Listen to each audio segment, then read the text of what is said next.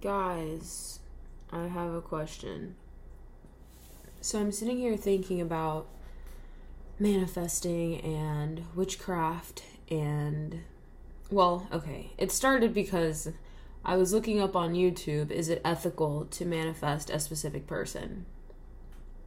And you know, I've never really I don't really agree with witchcraft.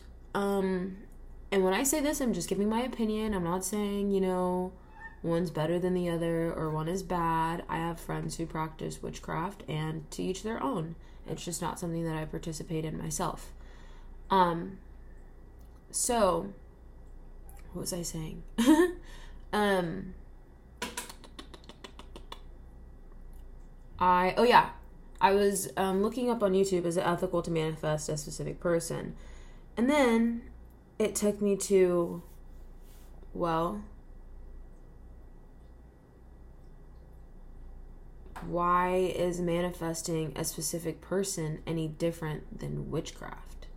When I think of witchcraft, and I could be completely wrong, but when I think of witchcraft, I think of spells and, you know, magic and you doing something to get your way. You doing a spell to get something that you want.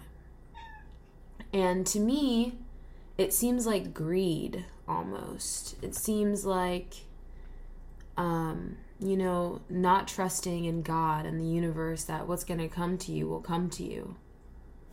That's what witchcraft seems like to me. I do practice manifestation, but the basis of manifestation is being grateful for what you already have. Manifestation is knowing that what is meant for you is going to come to you anyways, but reiterating reiterating it. Therefore, you reassure God and the universe that you know what you want and you know what's in store for you and you trust that you're going to get it. You're just saying it out loud. Oh, my cat. Oi, sorry, baby. Get down. Um, it's just you saying it out loud and repeating it so you bring that to you. You bring it towards you because you already know that it's on its way to you. you you're just calling it in. You're saying, hey, you're basically saying, hey, I'm over here. You know, like peekaboo, I, te- I see you type shit. um, but yeah, so why would manifesting a specific person be any different than putting a spell on them, making them want you or making them be with you? Do you know what I mean? Because it's like,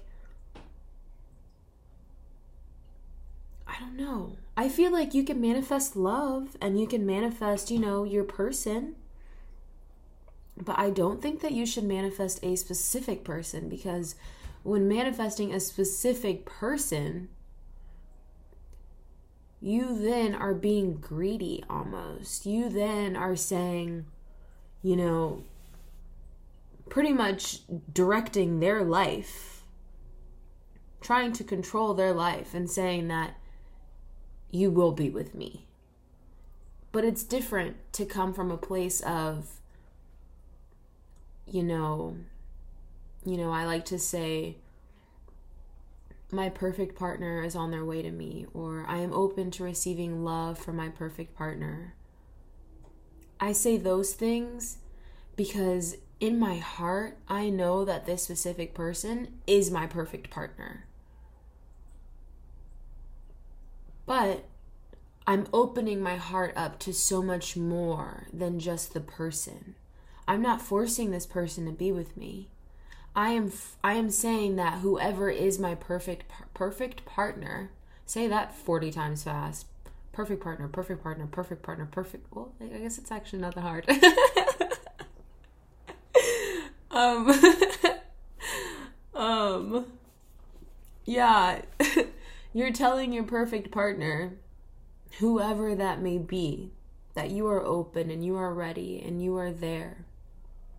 But once you put a name to it, it sounds a little selfish and it gets a little greedy.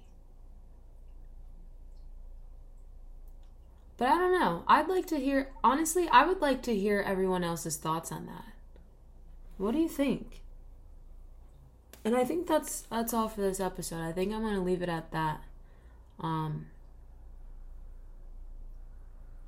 perfect. Par- Can you manifest?